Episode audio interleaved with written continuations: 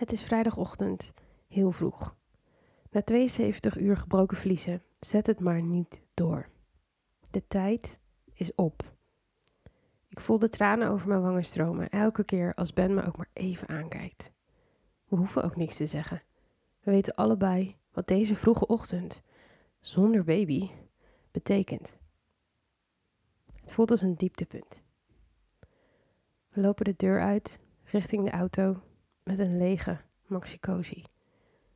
Een pijnlijke lege Maxi-Cosi. Dit was niet het plan. We zeggen niets.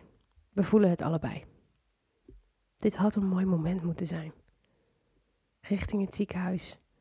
We gaan onze baby ontmoeten. Maar nu gaat het pas echt beginnen. De uitdaging van mijn leven volledig anders dan ik het had gewild.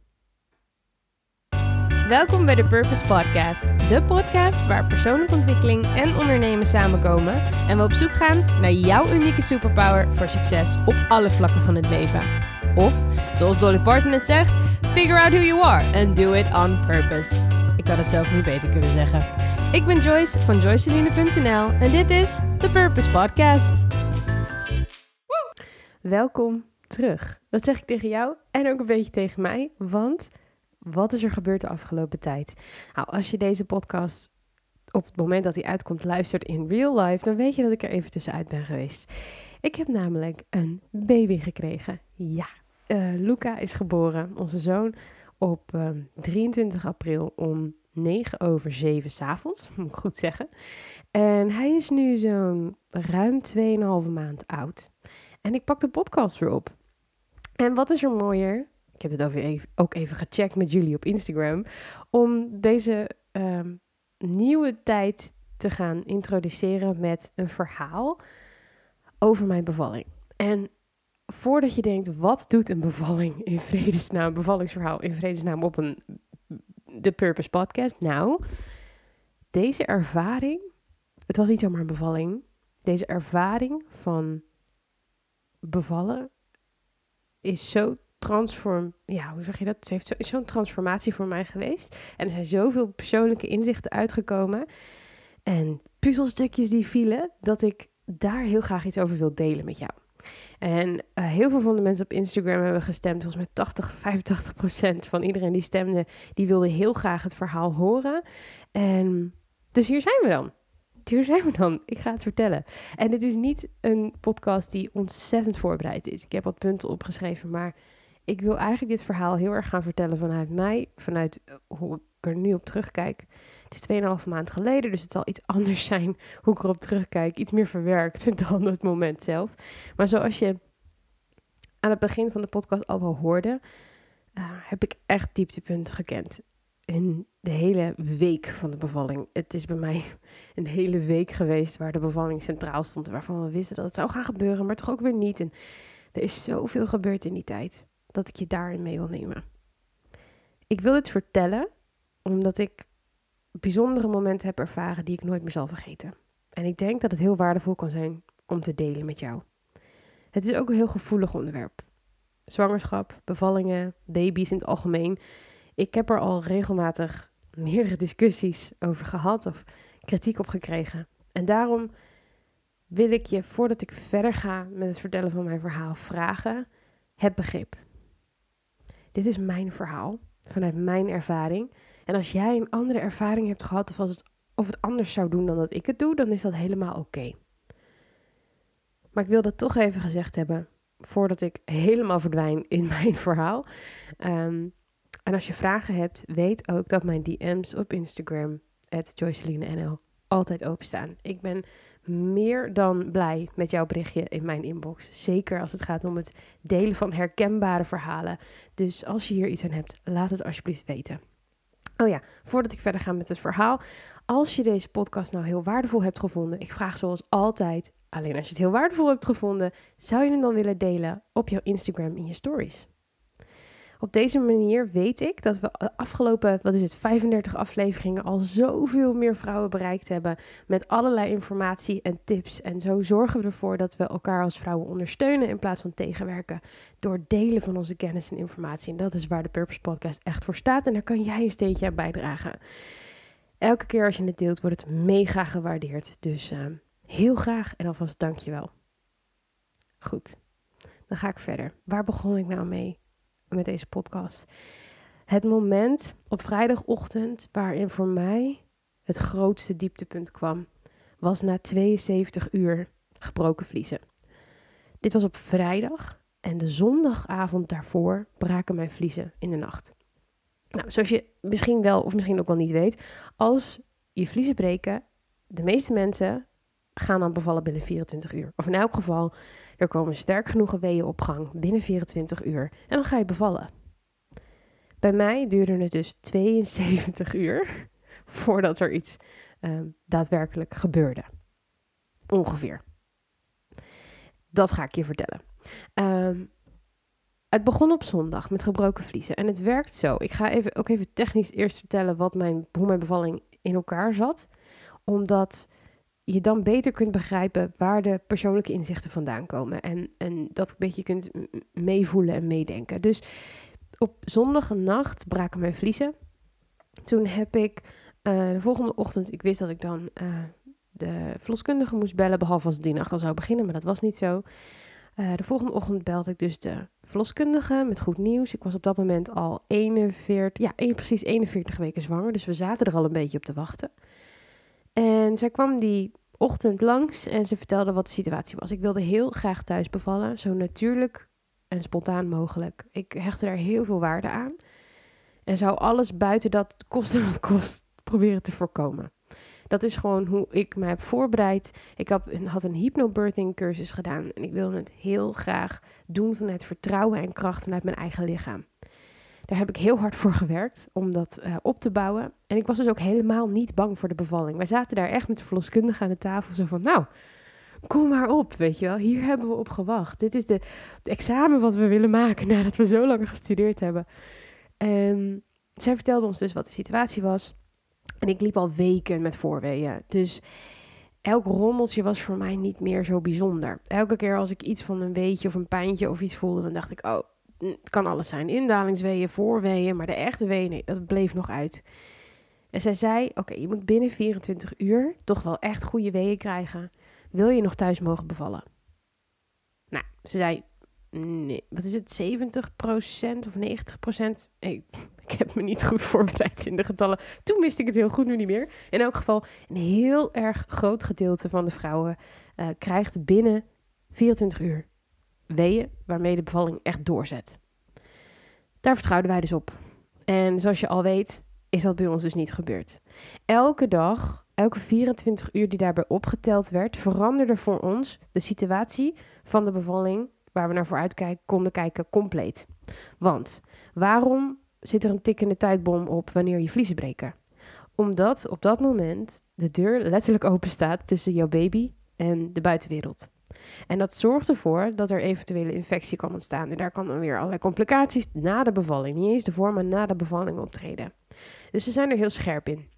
Goed, 24 uur. Wij hadden hoop. We wilden ook van alles proberen om de bevalling op te wekken, zodat het hè, thuis eventueel nog kan gebeuren. We hadden een bad klaarstaan. Alles was klaar. En het gebeurde niet.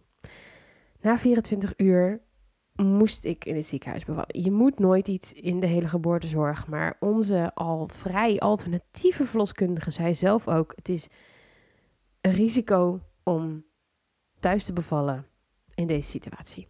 En dat zegt zij niet snel, dus wij gingen daar vanuit. We hebben dat als, uh, wij vertrouwden haar compleet, haar advies compleet.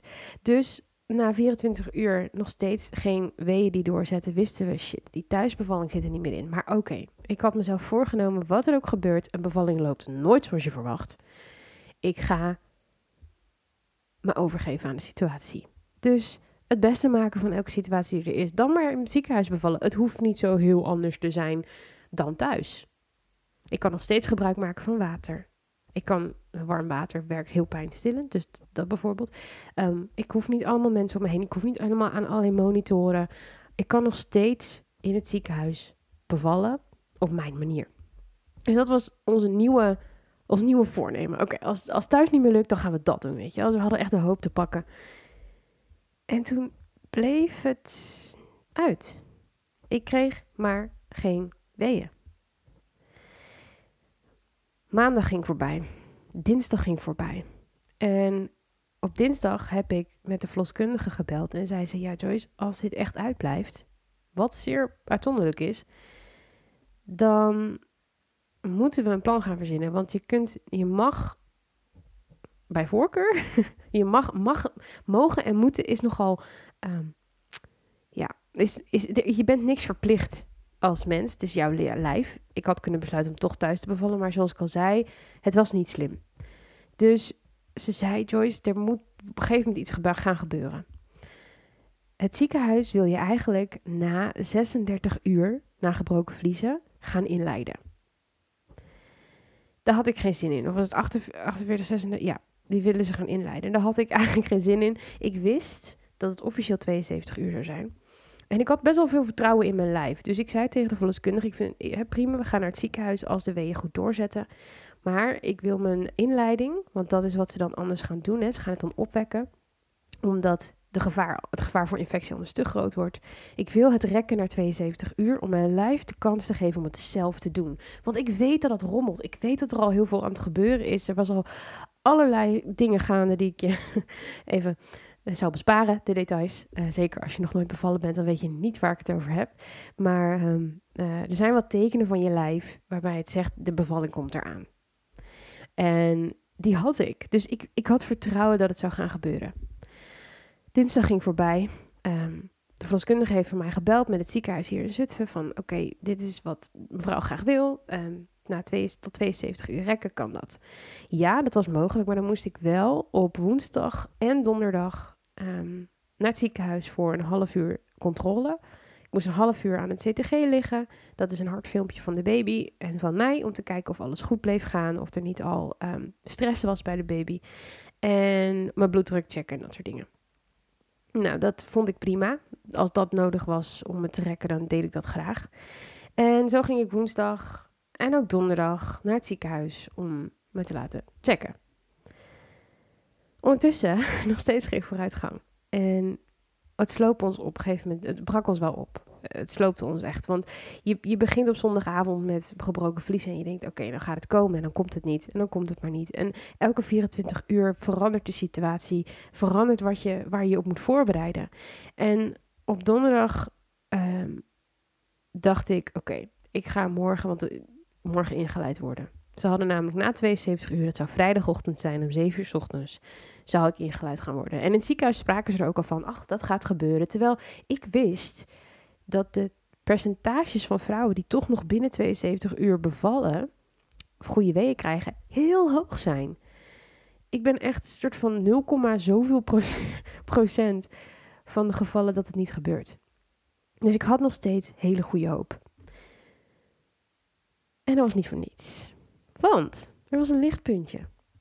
Donderdagavond, na vier dagen wachten, begon het serieus op te zetten. Het begon zoals ja, eigenlijk elke voorwee, maar deze werden sterker. En op een gegeven moment lag ik de hele donderdagavond en nacht weeën op te vangen van zes minuten, zeven minuten, dan weer zes minuten ertussen.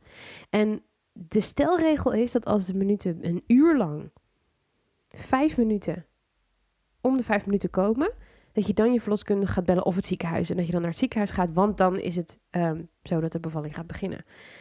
Eigenlijk een hele kromme regel, denk ik nu, want ik heb namelijk de hele nacht best wel regelmatige, af en aan regelmatige weeën gehad. En daar zat echt wel een uur bij waarin het om de zes minuten was. Maar ik kwam maar niet aan die vijf minuten. En die waren dus wel heel erg nodig, want dat is zeg maar de stelregel om te zeggen: hé, hey, mijn bevalling is spontaan begonnen, weet je wel. Hele nacht. Volgens de hypnobirthing, en echt serieus mensen, als er nog iemand moet gaan bevallen die dit luistert, ga je daarin verdiepen. Het klinkt heel vaag en ook al ben ik zelf vrij nuchter, maar hou ik ook wel van een beetje. Ik, sta er heel erg voor open, laat ik het zo zeggen. Ik ben niet heel zweverig of zo van mezelf, maar ik sta best wel daarvoor open. Uh, om te proberen. En ik heb hypnobirthing cursus gevolgd samen met mijn man. En we zijn er allebei heel erg over eens dat het veel minder zweverig is dan dat het lijkt. Het gaat veel meer over ademhaling, focus, diep in je lijf zakken en op die manier een wee opvangen. En dat werkte, eerlijk gezegd, de hele nacht heel goed. Natuurlijk, het was vermoeiend. En natuurlijk, als ik soms even niet goed ademde, dan verloor ik de controle. En dan deed het meer zeer. Eh, pijn vind ik ook moeilijk. Het is intens, een wee. Een wee is intens. Ehm, het kan je overspoelen, als het ware. En overheersen. Maar je kunt het ook door goed te ademen heel goed bijhouden. Zo hebben Ben en ik beneden op de bank de hele nacht samen die weeën liggen opvangen. En ik weet nog dat ik om een uur of tien die avond tegen Ben zei: Fijne schat, dan weten we nu in elk geval dat ik niet ingeleid ga worden. Want ik wil de kosten van kost weeënopwekkers voorkomen. Waarom? Weeënopwekkers zorgen ervoor dat je lichaam onnatuurlijk opgedrongen wordt om te bevallen. Het is een onnatuurlijk middel. Ze zeggen ja, het hè, de, oxytocine krijg je dan. Dat is uh, de synthetische vorm van de natuurlijke hormoon die je toch al aanmaakt. Maar weeënopwekkers zijn van buitenaf. Het zorgt ervoor dat jouw lichaam iets gaat doen wat het nog niet klaar is om te gaan doen. En dat wilde ik dus voorkomen. Ik vond het ziekenhuis prima, ik vond alles prima, maar ik wilde niet aan de weeënopwekkers, want het zou ook ervoor zorgen dat ik aan een CTG zou moeten komen, de hele bevalling lang. Dus de hele bevalling zou ik gemonitord moeten worden. Ik zou niet meer um, onder het water mogen, niet meer in bad mogen, niet meer onder de douche mogen. Dus ik zat grotendeels gekluisterd aan het bed. En dit was zo niet wat ik wilde. Dus ik was zo blij op donderdagavond dat de weeën echt begonnen. We waren er heilig van overtuigd dat het zou doorzetten. En ik denk achteraf nog wel eens, wat als die 72 uur nou niet aangehouden had moeten worden? Wat als we niet die afspraak in het ziekenhuis zouden hebben staan om ingeleid te gaan worden? Hoe, hoe, hoe was het dan gelopen? Had het dan misschien heel langzaam aan vanzelf toegegaan? We weten het niet. Maar de klap was erg groot toen ik de klok die nacht, die donderdagnacht, elke keer een uur zag verschuiven. Om tien uur had ik goede hoop, zei ik tegen Ben. Wat fijn dat het, dat het toch nog vanzelf komt. Dan kunnen we straks het ziekenhuis bellen. En we waren helemaal ah, zo opgelucht eigenlijk. Terwijl we de hele week probeerden om nergens aan vast te houden, was dit toch wel echt duidelijk het moment. Ik had al een vriendin geappt, ik had een verloskundige geappt. Fijn hè, dat het toch doorzet. En toen bleef het me om de zes minuten komen. En ik zag het vijf uur worden. En ik zag het zes uur s ochtends worden. En ik wist, om zeven uur hadden we een afspraak in het ziekenhuis. En het ging niet verder dan die zes minuten. Dat is, toen brak ook het moment aan. Dat was het moment wat ik beschreef, het begin van deze podcast. Vrijdagochtend, heel vroeg in de ochtend. Ben en ik die ons klaarmaken voor vertrek. Kan er weer emotioneel worden. Het was zo heftig. Want we wisten dat het. We waren compleet verslagen. We wisten dat het niet meer zou gaan gebeuren zoals we wilden. En we hadden zo ons best gedaan om de hoop niet op te geven, maar ook om niet om ons over te geven aan wat er zou gaan gebeuren. Maar, maar als je zo overtuigd bent van je eigen lijf die aangeeft: hey, ik heb regelmatig flinke weeën. Het waren ook geen kleine weeën, het waren flinke weeën. Dan verwacht je niet dat je alsnog ingeleid gaat worden. Dus het was een grote klap in ons gezicht toen de volgende ochtend kwam en de weeën gewoon stagneerden. Want toen ik door had dat het niet door zou zetten, toen stopte het ook. Dat is wat je lijf doet, hè. Als, als je zelf je vertrouwen verliest of bang wordt voor iets, en ik was ontzettend bang eigenlijk om ingeleid te worden, dan gaat je lijf dat voelen en dan stopte de weeën. Dus wij gingen naar het ziekenhuis. Vrijdagochtend 7 uur hadden we een afspraak. En die rit naar het ziekenhuis, het hele klaarmaken om naar het ziekenhuis te gaan, was voor mij het diepte. Dat klinkt heel gek hoor, maar het is het dieptepunt van mijn hele bevalling geweest. Want op dat moment ehm, de deur uitgaan en niet weten wat je te wachten staat. Iets in je lijf krijgen waarvan je niet weet hoe je erop gaat reageren, waar je geen controle over hebt, maar wel doorheen moet is gewoon heel eng. En ik weet niet, voor sommige mensen is het niet zo'n big deal, maar voor mij was dat het wel.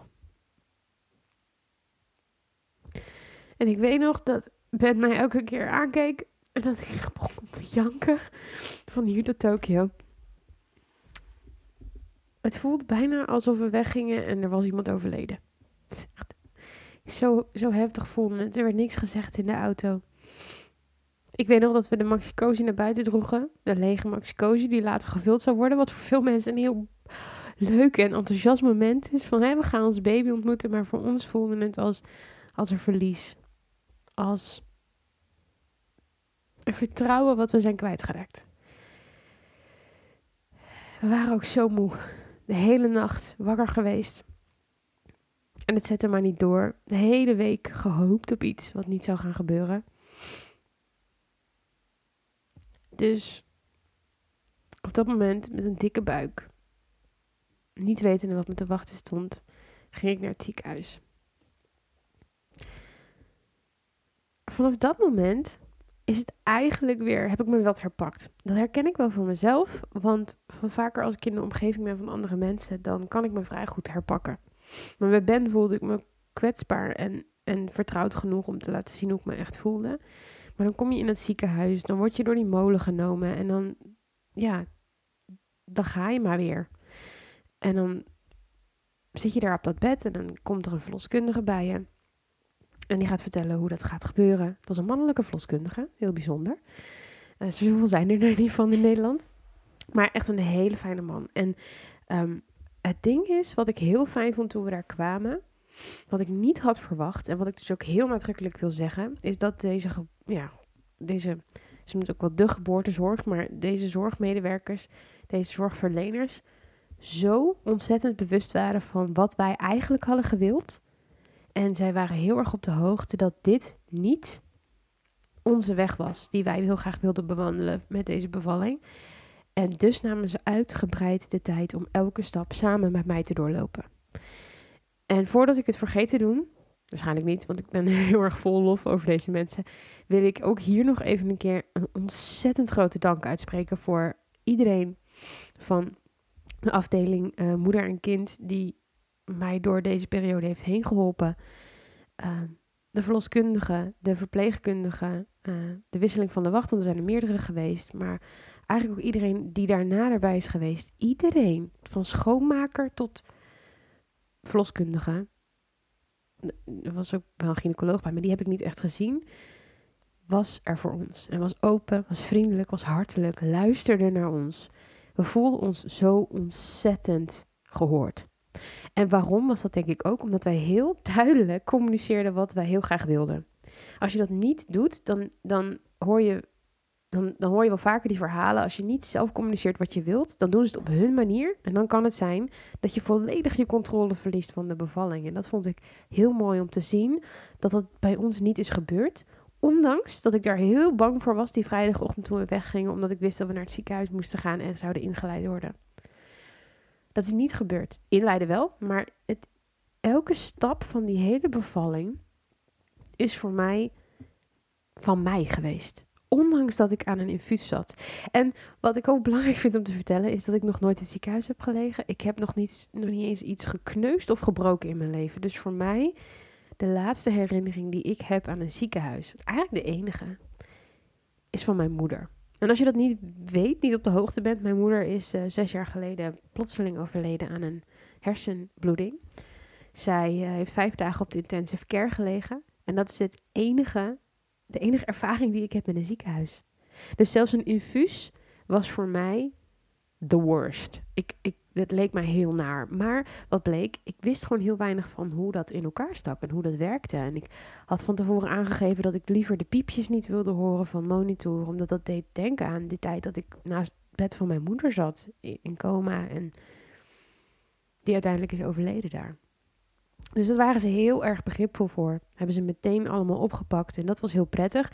En zo ook de verloskundige heeft mij heel langzaam uitgelegd wat een infuus doet, hoe dat er ingezet wordt. En ik vroeg, oké, dat is oké voor die weeopwekkers. Um, maar ik ben heel erg bang dat ik het blijf voelen. En zeker ook als ik het blijf zien. En dus vroeg ik, wil je het dan misschien goed inpakken? Of in elk geval, ik vroeg van, het zou fijn zijn als ik het niet zo zou zien zodat ik er niet zo mee geconfronteerd zou worden dat ik het hè, in mijn arm heb zitten. Toen heeft hij het goed ingepakt. Ze hebben het zo ontzettend rustig, beheerst, met alle tijd voor mij gedaan. Ik kreeg weeënopwekkers. Um, ze hebben me getoucheerd. Voor mensen die niet weten wat dat is, dat is wanneer ze gaan kijken hoeveel centimeter ontsluiting je al hebt. Je moet eigenlijk 10 centimeter ontsluiting hebben, wil je uh, de baby naar buiten kunnen duwen. En ik wilde eigenlijk niet getoucheerd worden. überhaupt niet mijn hele bevalling niet. Dat is ook niet verplicht of je nou in het ziekenhuis of thuis bevalt. Ik wilde dat niet omdat ik me niet wilde vastpinnen aan centimeters. Want het kan zo zijn dat je een paar centimeter hebt en over een uur gaat bevallen. Maar het kan ook zijn dat je 9 centimeter hebt en dat het nog 10 uur duurt. Dus het zegt niet zo heel veel meer tegenwoordig. Alleen, ja, je komt in het ziekenhuis en de verloskundige, die zeker als je weeënopwekkers krijgt, word je medisch. Je komt aan apparaten te liggen, ze moeten voortgang bijhouden. Dus ik werd gedoucheerd en daar heb ik me ingestemd. Wat bleek? Ik was al 4 centimeter ver. En ik zat daar zonder weeën. maar die hele nacht daarvoor heb ik 4 centimeter aan weeën geproduceerd. En dat verklaarde voor mezelf dus ook wel wat ik al dacht. Mijn lijf is dit zelf begonnen, maar heeft niet de kans gekregen om het af te maken. En het waren ook heftig genoeg weeën. Niemand nam me eigenlijk serieus. Um, zeker omdat ik het best wel kon handelen.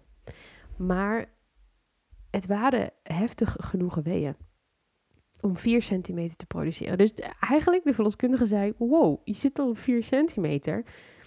Dit is de langste periode. Vanaf nu um, gaat het alleen maar sneller, zei hij. Nou, prima. Zeker, ik heb geen ervaring met weeënopwekkers, dus ik kreeg weeënopwekkers. En ik heb het eigenlijk een heel poos prima kunnen volhouden. Ik heb samen met Ben, ik had een, uh, de, de kamer helemaal donker gemaakt. We hadden meditatiemuziek opgezet waarop ik ook had voorbereid. Um, ik heb met hem allerlei dingen geprobeerd. Uiteindelijk, ja, je hangt aan een CTG, je hangt aan een infuus. Dus je moet het doen met wat je hebt. En dat is voor mij mijn mindset. En daar gaat het uiteindelijk ook over in deze aflevering. Want op dit moment ben ik zo diep gegaan en was ik uh, zo teleurgesteld in het hele proces. Toch eigenlijk wel. Wat ik nooit had verwacht, maar wat wel is gebeurd. En moest ik weer opkrabbelen om dit punt, om dit geheel tot een succes te maken. Want ik weet niet, oh, misschien weet je het wel als je me volgt op Instagram, maar ik heb een tatoeage op mijn rechterarm. Er staat resilience. Sorry, ik moet even hoesten. er staat op resilience. Resilience betekent veerkracht. Voor mij vrij vertaald vallen en weer opstaan. Het is oké om te vallen. Het is oké om fouten te maken in het hele brede zin van het woord. Maar het is ook de bedoeling dat je weer opstaat. En dat is vooral ook voor die mindset rondom die bevalling geweest. Ik ben heel diep gevallen. Op het moment dat ik die vrijdagochtend wist: oké, shit, ik ga ingeleid worden. En ik had zo verwacht dat mijn lichaam het zou doen. Viel ik diep. En vanaf dat moment in het ziekenhuis wist ik: ik kan nu hier blijven zitten. En die, dat verdriet en die pijn en die angst. Maar hoe kan ik dit tot een positieve ervaring maken? Hoe kan ik toch toch weer het mooiste ervan proberen te maken. En dat heb ik samen met Ben heel bewust gedaan. En zo gingen we dus ja, de weeën in met weeënopwekkers. En dat is echt een ervaring waarvan ik denk, jemig, heftig. Want ik kon best wel goed mijn weeën opvangen. Ik ben blijkbaar niet iemand die veel geluid maakt, het heel heftig vindt, Tenminste, ik vond het wel heftig, maar je zag het niet aan me. En dat is een beetje het valkuil bij weeopwekkers, want ze moeten opgevoerd worden. En hoe bepalen de verpleegkundigen dat de weeopwekkers opgevoerd moeten worden om goede weeën te krijgen, om te zorgen dat je ontsluiting krijgt? Dus ik ga komen letterlijk in je kamer kijken hoe je het doet. het is geen grapje. Zo is het in van mijn ervaring. Om de drie kwartier en tot een uur kwam de verpleegkundige bij ons binnen. Ik dacht, heeft ze even bij me kijken toen zei ze, nou, dat kan nog wel een tandje hoger, hè? En natuurlijk, ik wist van tevoren, dat had ze me ook verteld, van dat dat zou gaan gebeuren. Niemand wil dat die weeënopwekkers hoger gaan, want die weeën zijn gewoon niet het allerleukste om te hebben. Die geen pretje. Dus je wil niet dat het hoger gaat, maar je weet dat het moet. Alleen, ik had wel een beetje het gevoel dat bij mij de weeënopwekkers, zeker al met 4 centimeter, dat ik dacht, hallo, relax jongens, vrij snel opgevoed werden. Terwijl ik het toch best wel pittig vond om te, om te hebben. Um, uiteindelijk merkten we ook wel dat we in een paar uur al best wel opschoten. Um, met een paar, ja, dit is voor mij een grote blur van hoe lang ik daar heb gezeten met weeën. Maar ik heb alles uiteindelijk geprobeerd naast het bed op een bal. Vond ik allemaal niet zo heel veel. Op een gegeven moment vond ik het prettig om te staan en heen en weer te wiegen. En zo heb ik eigenlijk heel veel weeën opgevangen. Er is ook een hele mooie foto van dat, dat Ben ook met een deken om mij heen staat en dat we het samen doen. dat vind ik heel waardevol. De verpleegkundige ook weer super um, betrokken. Hebben ze alles gefotografeerd tot op hele gedetailleerde foto's, kan ik je wel vertellen. En gek genoeg ben ik daar heel erg blij mee. Want ik kan zo zelf achteraf zien hoe, hoe het allemaal is gegaan. Want sommige dingen weet je niet meer. Net als deze periode van weeën. Voor mijn gevoel ben ik van die 4 centimeter, toen ik binnenkwam, naar 8, 9 centimeter gegaan. En die tussentijd ja, heb ik weeën opgevangen op allerlei manieren. Ik weet alleen nog een heel belangrijk moment voor mij, wat ook wel de koers veranderde van deze hele bevalling, is dat ik op een gegeven moment merkte dat ik bijna mijn mentale controle begon te verliezen. Kijk, fysiek heb je geen controle over je lijf. Het lijf doet wat het doet. Je moet daar mentaal in meegaan. Dat is de hele uitdaging van zo'n bevalling. Ik kon elke wee heel goed opvangen, omdat ik ongeveer wist hoe lang ze duurde. Ik had best wel veel weeën die vrij lang waren. Dat had ik ook al zonder weeën op wekkers. Dat ik echt anderhalve minuut uh, een opbouw en afbouw had van een wee. En ik wist precies dat ik drie keer tot tien moest tellen, zoiets.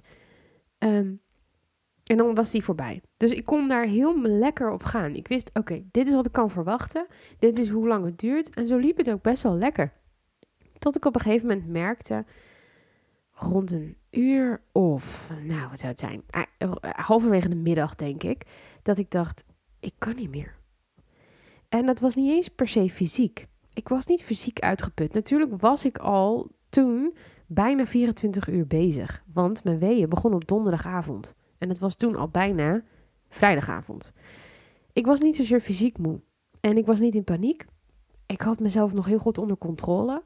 De weeën kwamen best wel snel op elkaar. Verschijnsel van weeënopwekkers. Maar ik wist, als ik op dat moment door zou gaan zoals het ging, dat ik ergens mijn controle mentaal zou verliezen. Ik wist dat als ik niet iets zou doen op dat moment, geen besluit zou nemen voor mezelf om die bevalling zelf onder controle te blijven houden, dat ik het zou verliezen. Dat ik door mijn benen zou zakken. Dat, en wat ik niet wilde was um, naar een situatie gaan waarin ik mezelf, ja, hoe zeg ik dat, mezelf zou verliezen. Dus waarin ik in paniek zou raken of echt in de angst zou schieten. Tot dat moment was ik niet angstig. Had ik het onder controle. Vond ik het heftig, maar ik had mezelf nog bij de lurven, als het ware, mentaal gezien. Want wat er kan gebeuren is natuurlijk dat je de hele bevalling denkt, auw, doet het zeer en oh, wat vervelend en uh, kom weer mee, op die manier. En dat, dat je in de angst schiet, in de paniek schiet. Maar dat zorgt er ook meteen voor dat je veel verkrampter gaat zijn met je lijf, dat je, minder, de weeën minder kan toelaten, dat je lijf dus ook veel minder snel ontsluiting produceert en daarnaast dat je eigen ervaring gewoon heel negatief is met je bevalling. En tot op dat moment had ik met de weeën een heftige ervaring, maar ik, ik raakte niet in paniek en ik was er niet bang voor. Maar ik kwam op een moment, ergens die middag, dat ik dacht: dit gaat niet de goede kant op. Als ik nu niet ingrijp, dan ga ik, ben ik bang dat ik te gemakkelijk door de vermoeidheid in die angst ga schieten. Dus na één wee in mijn eigen hoofd te contempleren: oké, Joyce, je wilde geen pijnbestrijding. Nee, oké. Maar denk even na. Je hebt al een week zitten wachten. Je hebt al 24 uur erop zitten. En je wilt het graag tot een positief einde brengen. Wat heb je daarvoor nodig nu? De situatie is al zo anders. Er zit al iets in je lijf wat niet natuurlijk is. Hoe wil je de rest van deze. Dat was het moment dat ik dacht: hoe wil ik de rest van deze bevalling laten verlopen? En ik weet nog dat ik heel helder was om die afweging, eigenlijk dat, dat gesprek met mezelf aan te gaan. En dat vind ik het mooie van, van die bevalling en wat ik ook heel graag met je wil delen. Ik heb zo gigantisch veel gehad aan, de, aan ehm, het kunnen coachen van mijzelf. Dat ik op meerdere momenten vanaf dan mijzelf door die hele bevalling geloodst heb. Door mezelf te kunnen afwegen en mezelf vragen te kunnen stellen en, en antwoorden te kunnen geven. Zoals: Oké, Joyce, je wil geen pijnbestrijding. Nee, maar kijk in de situatie waar je nu zit. Wat is dan nodig? En door dat zelf te beantwoorden met: Oké, ik ontwaakte uit een wee. Ik keek Ben strak aan en zat recht tegenover mij en Ik zei: Ik wil een morfinepompje. Ik ga mezelf verliezen als ik het niet doe. Dus ik was niet in de paniek, ik was niet in de angst, maar ik maakte echt een weloverwegen keuze. Waar ik tot op de dag van vandaag geen spijt van heb gehad. De, verple of de uh, verloskundige kwam binnen en uh, niet heel veel later. En ik zei tegen hem, keek hem aan, ik zei, ik heb hulp nodig. En hij zei, wat voor hulp wil je? Want de keuze was een morfinepompje, waardoor je dus heel even um, rust krijgt en uh, verdoving als het ware, of een ruggenprik. Een ruggenprik was voor mij een no-go, om verschillende redenen. Dat wilde ik gewoon, heel, eh, gewoon niet. Um, dus voor mij was een morfinepompje het enige, enigszins acceptabele om te doen. Ik weet wat de uh, risico's daarvan zijn. Ik had me daarvoor ingelezen. Maar op dat moment wist ik dat het voor mij belangrijker was om mijn voornemen om een natuurlijke bevalling te krijgen, wat al niet meer natuurlijk was natuurlijk, los te laten om het tot een goed eind te kunnen brengen en mezelf onder controle te houden. Nou, toen ik die keuze had gemaakt, Ben zei nog tegen me, schat, weet je dat zeker? Ik zei, ja. Ik was heel beheerst en kalm en ik voelde me zo empowered door die keuze te maken. Dat klinkt misschien gek, maar ik voelde me zo empowered door, omdat ik het niet uit een bepaalde angst heb genomen, die beslissing. Maar ik, dat was het eerste moment dat ik dacht, jeetje, ik heb echt, wow, mezelf, ik kon hier gewoon goed over nadenken. Terwijl ik midden in een bevalling zat. Hoe dan? Goed, ik weet nog dat ik zei, ik heb hulp nodig, ik wil dit. En toen begon wel even een moment van angst en um, paniek. Omdat als je dan eenmaal die keuze hebt gemaakt, weet je niet hoe lang het duurt voordat die pijnbestrijding er is. en dan denk je met elke wee, zal dit de laatste wee zijn? Komen er nog drie? Komen er nog tien? Ik weet het niet. Maar als je dan kiest voor, voor pijnbestrijding, dan wil je het ook direct hebben. Omdat elke wee heftiger wordt. En dat bleek ook niet zo gek te zijn. Want toen de verloskundige mij opnieuw ging toucheren om te kijken hoe ver ik was, zodat ik opnieuw kon kiezen, wilde ik die pijnbestrijding nog, bleek ik al 8, hij zei bijna 9 centimeter te hebben. Dus eerlijk gezegd, ik was er al bijna. Dus het moment dat ik dacht, ik kan niet meer, is best wel significant en komt vaak voor bij het einde van die ontsluiting, als je in die 9, 10 centimeter zit. En toch heb ik het gedaan omdat ik echt kapot was. op dat moment zat ik al 24 uur weeën op te vangen. En um, ik wist, ik, ik moet even rusten. Mentaal ook. Dus goed, dat waren de meest heftige weeën die ik toen nog heb moeten incasseren. Omdat ik wist dat ik er pijnbestrijding zou krijgen. En dan kan het gewoon niet snel genoeg komen. Als je die keuze eenmaal hebt gemaakt, dan wil je dat het direct gebeurt.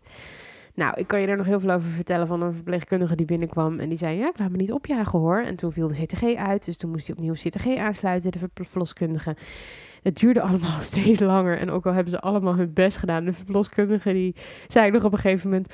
Blijf maar zitten zoals je zit. Ik ga proberen zo snel mogelijk die CTG weer aan te sluiten. Want ze gaan geen uh, morfinepompje aansluiten... als ze geen controle hebben over de hartslag van de baby. Dus het was allemaal zeker de verpleegkundige of de verloskundige was heel erg begaan en probeerde het zo snel mogelijk te doen, maar dat ging nog een paar keer mis. En daar begon een beetje de chaos. Um, totdat ik op uiteindelijk aan de rechterkant, ik kreeg links mijn weeopwekkers in een infuus en aan de rechterkant op mijn arm had ik de, uh, het infuus met de, uh, infuus met de, het morfinepompje.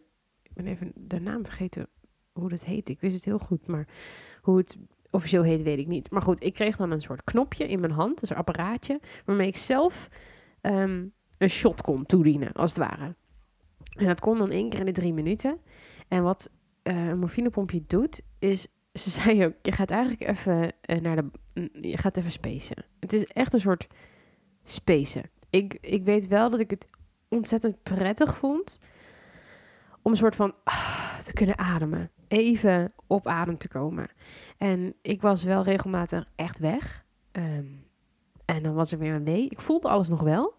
En dat vond ik ook heel prettig. Het was ook heel snel weer uitgewerkt. Als ik niet op het knopje had gedrukt, was het binnen nou, eh, een minuut weer verdwenen. Dus het waren echt shotjes, als het ware.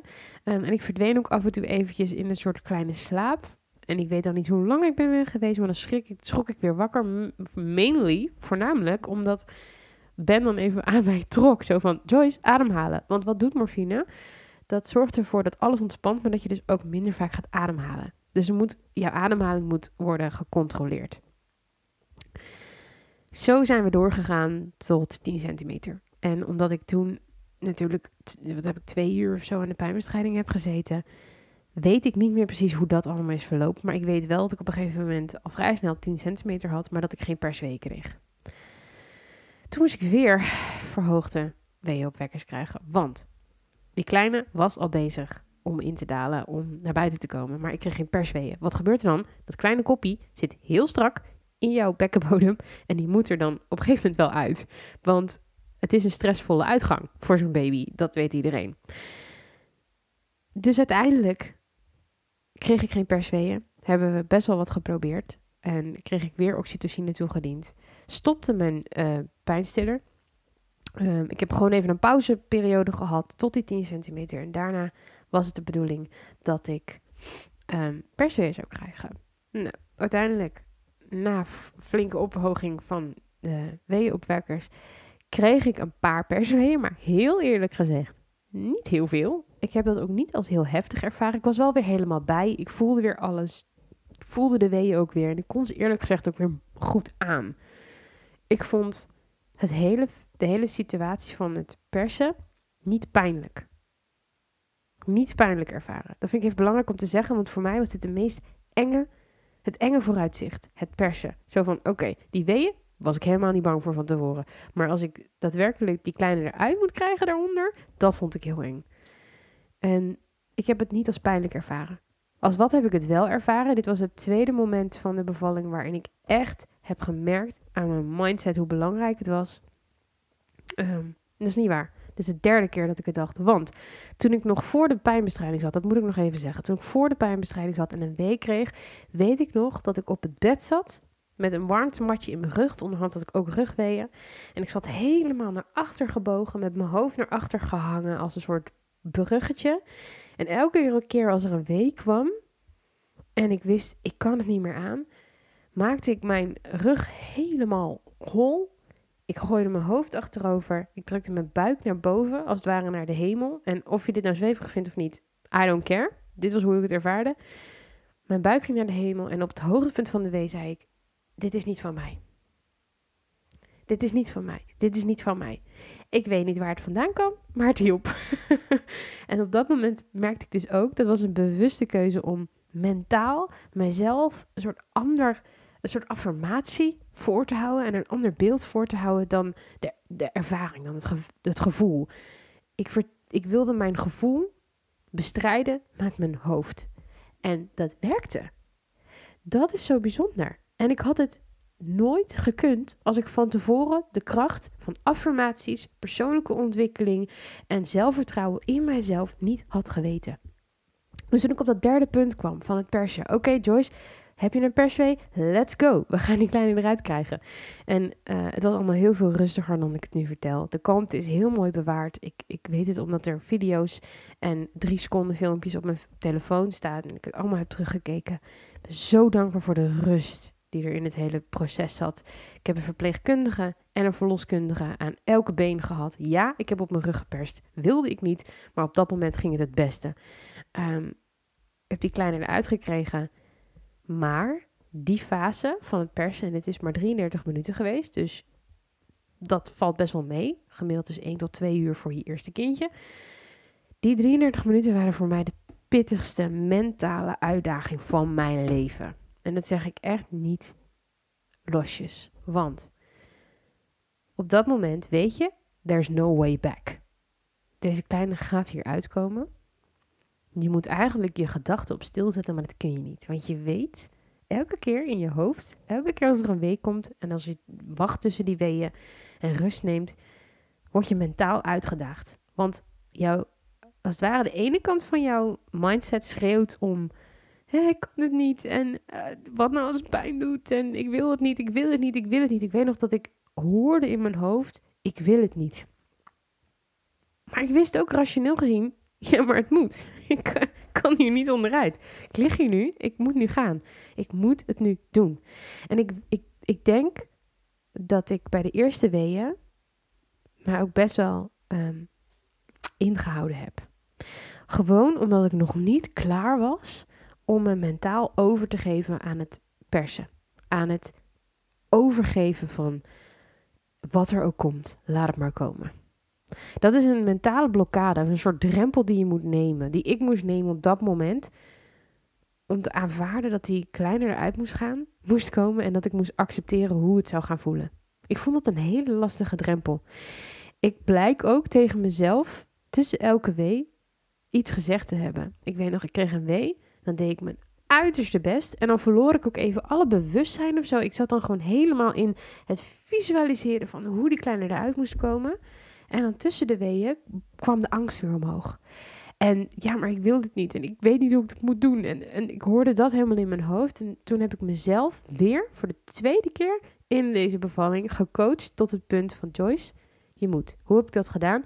Ik heb letterlijk met een glimlach op mijn gezicht tussen die persweeën gelegen. Er zijn nog foto's van. Het ziet eruit alsof het heel peaceful en heel gezellig allemaal was.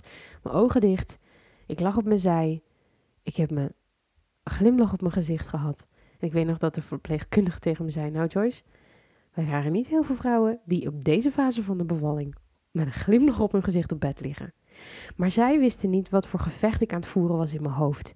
Ik wist, als ik zou lachen, als ik mijn glimlach zou houden, als ik positiviteit in zou blijven zetten op dat moment, dat ik mezelf niet gek, dat ik niet gek zou worden. Dat ik niet angstig zou worden, dat ik niet in paniek zou raken. Want ik zat daar zo dichtbij. Dus ik lag met een glimlach. Op een gegeven moment heb ik volgens mij ook hardop gelachen. Puur en letterlijk lachtherapie toegepast op mezelf tijdens mijn bevalling. Ik weet ook nog dat ik een heel gesprek met mezelf in mijn hoofd heb gevoerd. Dat ik moest, maar dat ik niet wilde. Maar dat het moest. Ja, maar Joyce, je moet en je wil. En, maar het is, dit is de bedoeling. Je bent hiervoor gemaakt. Dit is, ik probeerde alles wat ik me mee had voorbereid, alle affirmaties te gebruiken. Om mezelf hier doorheen te slepen. En op een gegeven moment lag ik daar met mijn ogen dicht, mijn benen omhoog, tussen twee persweeën in. En zei ik tegen mezelf: Kom op, Joyce. Schijn het gezegd te hebben kom op Joyce. Om mezelf aan te moedigen en, en, en eigenlijk over die mentale drempel heen te stappen. Op dat moment veranderde er ook iets. Want toen ging ik als een speer.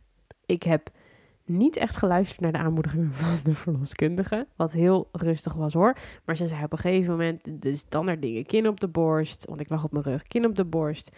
Uh, hap lucht nemen. Dat wilde ik allemaal niet. Want, nou ja, ga je daarin verdiepen, dan weet je dat het niet heel erg goed voor je is.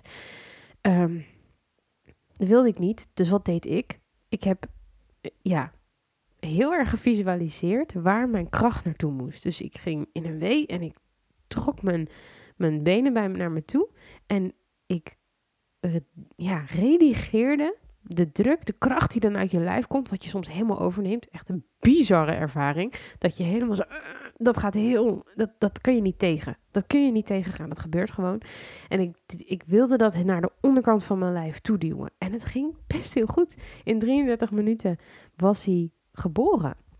En niet helemaal zonder hulp, want omdat hij best al wel lang, het was 33 minuten persen, maar omdat hij al heel lang op 10 centimeter zat en dus in het geboortekanaal waren ze bang dat er iets aan de hand zou zijn. Nou, dat hebben we ook allemaal in goed overleg besloten. Uiteindelijk ben ik ehm, als je deze details niet wil horen, zet hem nu uit. Want nu wordt het vies. Uiteindelijk ben ik um, ingeknipt. Um, wel in overleg. Ik heb het nog een keer mogen kunnen proberen tijdens een perswee. Dat was de afspraak. Ik wil het zelf nog een keer proberen. Als het dan niet voor goed vooruit gaat of niet snel genoeg gaat, dan, is, dan gaan we pas over naar een knip. En heel eerlijk gezegd, ik was daar best wel bang voor. Ik wilde het niet. Het stond op mijn geboorteplan dat ik het niet wilde. Maar ik heb hier, en dat vind ik ook belangrijk om te zeggen, want ik hoorde te weinig. Ik heb hier niks van gevoeld. Het zal misschien niet in elke situatie zo zijn. Ik heb het ook nog nagevraagd door mijn verloskundige. Hoe kan dit? Want ik hoor altijd dat inknippen echt de hel is. Niemand wil dat. Het doet geen pijn. Want ik ben verdoofd. En nou moet ik dus wel heel eerlijk zeggen dat ik het... Ik heb niks in die laatste fase echt gevoeld. Ja, je hebt wat prikjes en, en daarna ook met hechten vind ik nog naarder dan, dan, dan het hele geheel, geheel daarvoor. Maar het wordt verdoofd. Het wordt allemaal zo zorgvuldig en voorzichtig gedaan. Als je een goed team hebt om je heen, vraag hierna. Ik weet nog dat ik zei, gaat het pijn doen? Ze zei nee. Heel stellig, nee. En het is ook niet gebeurd. Dus ik ben ingeknipt, die kleine is geboren. Ik schrok me een ongeluk. Ik dacht, wat is dit? Ik weet nog dat ik dacht toen die kleine op mijn buik werd gelegd. Wat is dit voor vis? het voelde alsof er een soort visje, een soort glibberig visje op mijn buik werd gelegd. En ik heb amper geluid gemaakt, behalve toen die kleine op mijn buik werd gelegd. Toen was het echt een soort van, ah, wat is dit? En hij werd geboren en uiteindelijk, um, natuurlijk heel snel ga je over in, wow, wat mooi, wat heftig, wat prachtig. En uh, ben je blij. En toen is de bevalling eigenlijk een soort van gestopt, maar dan komt er natuurlijk dan nog een nabevalling. Je placenta komt er nog uit. Dat ging allemaal heel vlotjes, totdat ik bloed bleef verliezen. En dit is een van de redenen waarom ik het heel eng vond om naar het ziekenhuis te gaan en ingeleid te worden. Mijn moeder is met mijn geboorte ingeleid en heeft bijna 2 liter bloed verloren. Om even een referentie te geven. Het is normaal om tussen de 200 en 500 milliliter. Rond de 200, 300 is normaal milliliter om te verliezen aan bloed. En na 500 wordt het zeg maar buitengewoon. Mijn moeder verloor 2. En ik ben uiteindelijk 1350 milliliter verloren. Dus een liter meer dan eigenlijk gemiddeld is. Wat normaal is. En dat was best wel een spannende periode. Um, ik moet zeggen dat ik dat al aardig verwerkt heb, maar dat heeft me best wel even wat moeite gekost om daarvan bij te komen. Ik was ontzettend zwak. Er zijn nog allerlei dingen gebeurd na de bevalling, um, zoals een diagnose bij onze jongen die niet waar bleek te zijn. Um, hij zou uh, nou ja, iets gehad hebben wat dus niet zo bleek te zijn. We zijn drie dagen lang in het ziekenhuis gebleven. Ook omdat we ingeleid waren vanwege gebroken vliezen. We stonden helemaal onder uh, toezicht voor die infectie die er mogelijk zou kunnen zijn. Dus er is nog zoveel gebeurd nadat hij geboren was. Maar daar gaat deze podcast even niet over. Alleen de ervaring van deze bevalling en wat ik tijdens mijn bevalling meerdere keren als dank tegen mezelf heb uitgesproken, is: Joyce, ben ik blij dat jij persoonlijk zo ontwikkeld bent. Dat klinkt misschien een beetje gek, maar ik heb zoveel geïnvesteerd in mijn persoonlijke ontwikkeling, therapie, coaches, boeken lezen, mijn mindset, vooral mijn mindset aanpakken. Dat ik denk dat dat mij door deze hele uitputtende, zware, um, en voor anderen misschien wel mogelijk traumatische ervaring heen ben gekomen zonder kleerscheuren. Want als ik nu terugkijk op mijn bevalling en op dit hele proces, zie ik het niet als iets negatiefs. En als ik het verhaal aan anderen vertel, dan zeggen best wel veel mensen van, jee, maar Joyce, dat zou je als traumatisch kunnen ervaren. Alleen het bloedverlies al, op het moment dat je blijft verliezen en je de verloskundige hoort bellen naar de gynaecoloog, mevrouw blijft maar vloeien en je weet dat je moeder bijna kantje boord is gegaan. Ze is letterlijk bijna overleden bij mijn, bij mijn eigen bevalling. En dat weet je. Dan schrik je. Dan ben je bang. Dat is een hele enge situatie. Maar ik heb daar geen last van. Ik heb mezelf zo onder controle gehad in mijn hoofd. En het was niet dat ik niet. Het was niet dat ik. Dat ik niet bang mocht zijn. Of dat ik niet mezelf mocht laten gaan. Maar ik wilde mezelf, I didn't want to go there. Ik wilde niet gaan naar het punt van no return, waarin je in de angst blijft, in de paniek blijft. Want als je eenmaal in die situatie zit, als je eenmaal angstig of paniekerig bent, kom er dan nog maar weer eens uit. Ga dan maar eens terug naar die rust en die kalmte. En ik wist dat omdat ik dat in andere situaties in mijn leven van tevoren al geoefend heb. Op het moment dat ik bang ben, in andere situaties in mijn leven. En dat kan voor iedereen gelden als zijn, ben je bang om te falen? Ben je bang dat iets verkeerd gaat? Ben je bang dat er niet genoeg geld is? Ben je bang voor um, uh, de mening van anderen? Door op die momenten al te oefenen met nee Joyce, ik ga nu mijn mindset aanpassen en ik ga affirmaties gebruiken zoals er is altijd genoeg geld. Mensen uh, zijn veel minder met mij bezig dan ehm, dan dat ik denk. Door, door bewust je eigen gedachten te sturen, kun je jezelf mentaal onder controle houden. Verlies je jezelf niet in een situatie. En de bevalling was voor mij de grootste uitdaging van mijn leven. Je hebt allemaal gehoord nu waarom en hoe. Dat is de grootste uitdaging van mijn leven. En het heeft. Oh, ik had. Het heeft. Het, het stond echt. Het stond. Het staat of valt bij je mindset. Ik kan niet anders zeggen. Ademhaling is belangrijk, sure. En ook weten wat je te wachten staat is belangrijk, sure. Maar ik wist niet wat ik moest verwachten. Ik kon het niet meer op een gegeven moment, want alles veranderde om de 24 uur. Ik, ik kon alles, alles veranderde in die hele periode, die hele week daadwerkelijk dat ik um, dat mijn bevalling begon en uiteindelijk eindigde. Dus ik moest me overgeven. En toch heb ik de controle weten te houden door goed overleg, door kalm te blijven, door um, mezelf voor te houden dat ik zelf keuzes mocht maken, dat ik uh, ook kon zien van oké, ik mag afwijken van bepaalde voorkeuren, ik mag flexibel zijn, omdat ik op elk moment van mijn bevalling even weer incheckte bij mezelf en mezelf er doorheen kon coachen. Dus als je zelf helemaal geen aspiratie hebt om coach te worden, of om op wat voor manier dan ook um, hiermee bezig te gaan, ik kan je alleen al zeggen dat de meest heftige situaties in je leven, het verlies van mijn moeder, een best wel heftige bevalling, daar heb ik van geleerd hoe ik mij staande kan houden in het leven. En zie ik en dat ik daar de vruchten van geplukt heb. Ik heb mezelf er zo doorheen kunnen coachen.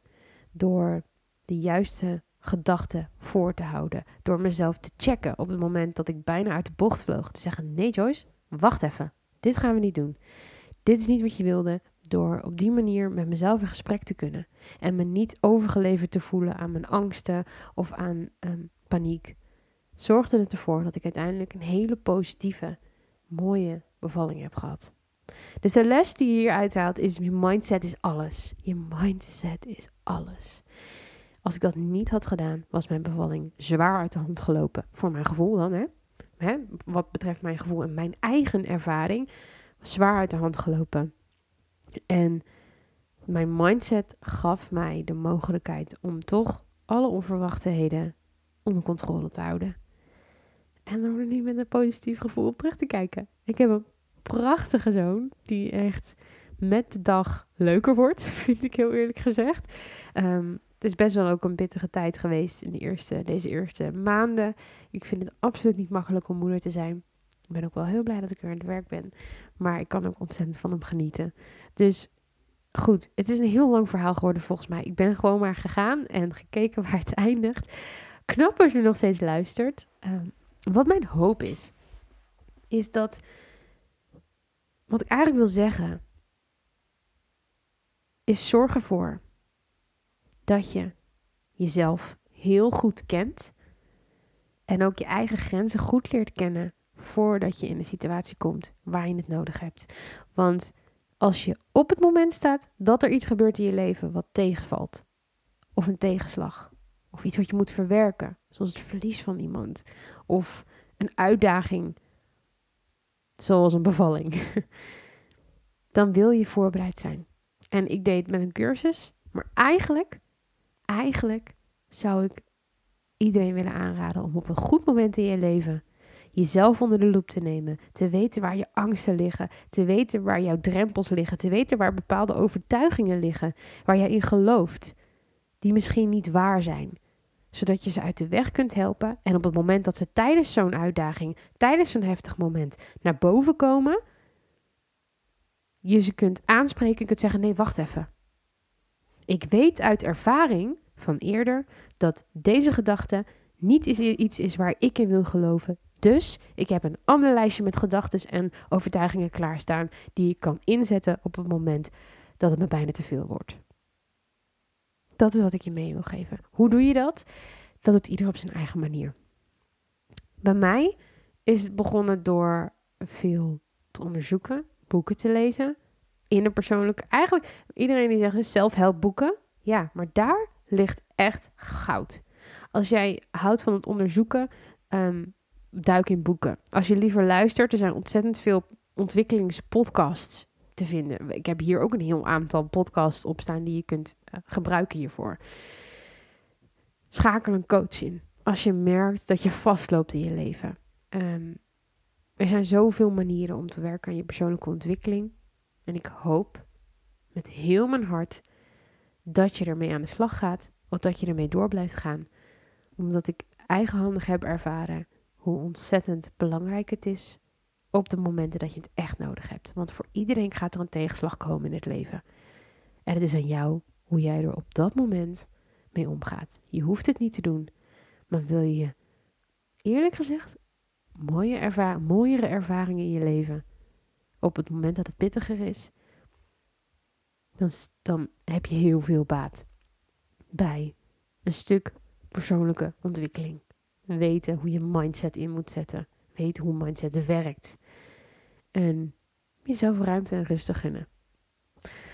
Oké jongens, volgens mij ben ik ontzettend lang bezig. Ik ga hem hierbij afsluiten. Ik hoop, ik hoop, en dat is echt met, met mijn vingers um, gekruist. Want normaal gesproken bereid ik dit voor. Weet ik dat er echt iets uit te halen valt. En heb ik punten voor je waar je iets mee kan. Dit is gewoon vanuit mijn hart, vanuit mezelf, verteld hoe mijn ervaring is geweest. Ik heb gehuild, ik heb een klein beetje gelachen. Ik heb geprobeerd te vertellen wat belangrijk was. En ik hoop dat je er wat aan hebt gehad. Goed, als je er wat aan hebt gehad, zou je me dat dan, zeker omdat het zo'n persoonlijk verhaal is geweest, willen laten weten in de DM's op Instagram.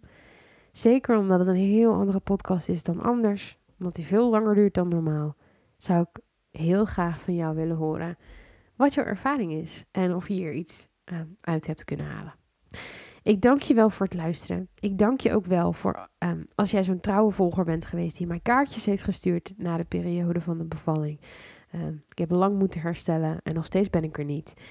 Maar bedankt voor jullie steun, voor jullie medeleven. Ook al heb je niet iets gestuurd met wel aan me gedacht. Dank je wel. Ik weet dat je er bent. Ik weet dat, um, dat je me volgt. En daar wil ik je ontzettend voor bedanken. Ik hoop vooral dat we vanaf nu weer vooruit mogen gaan.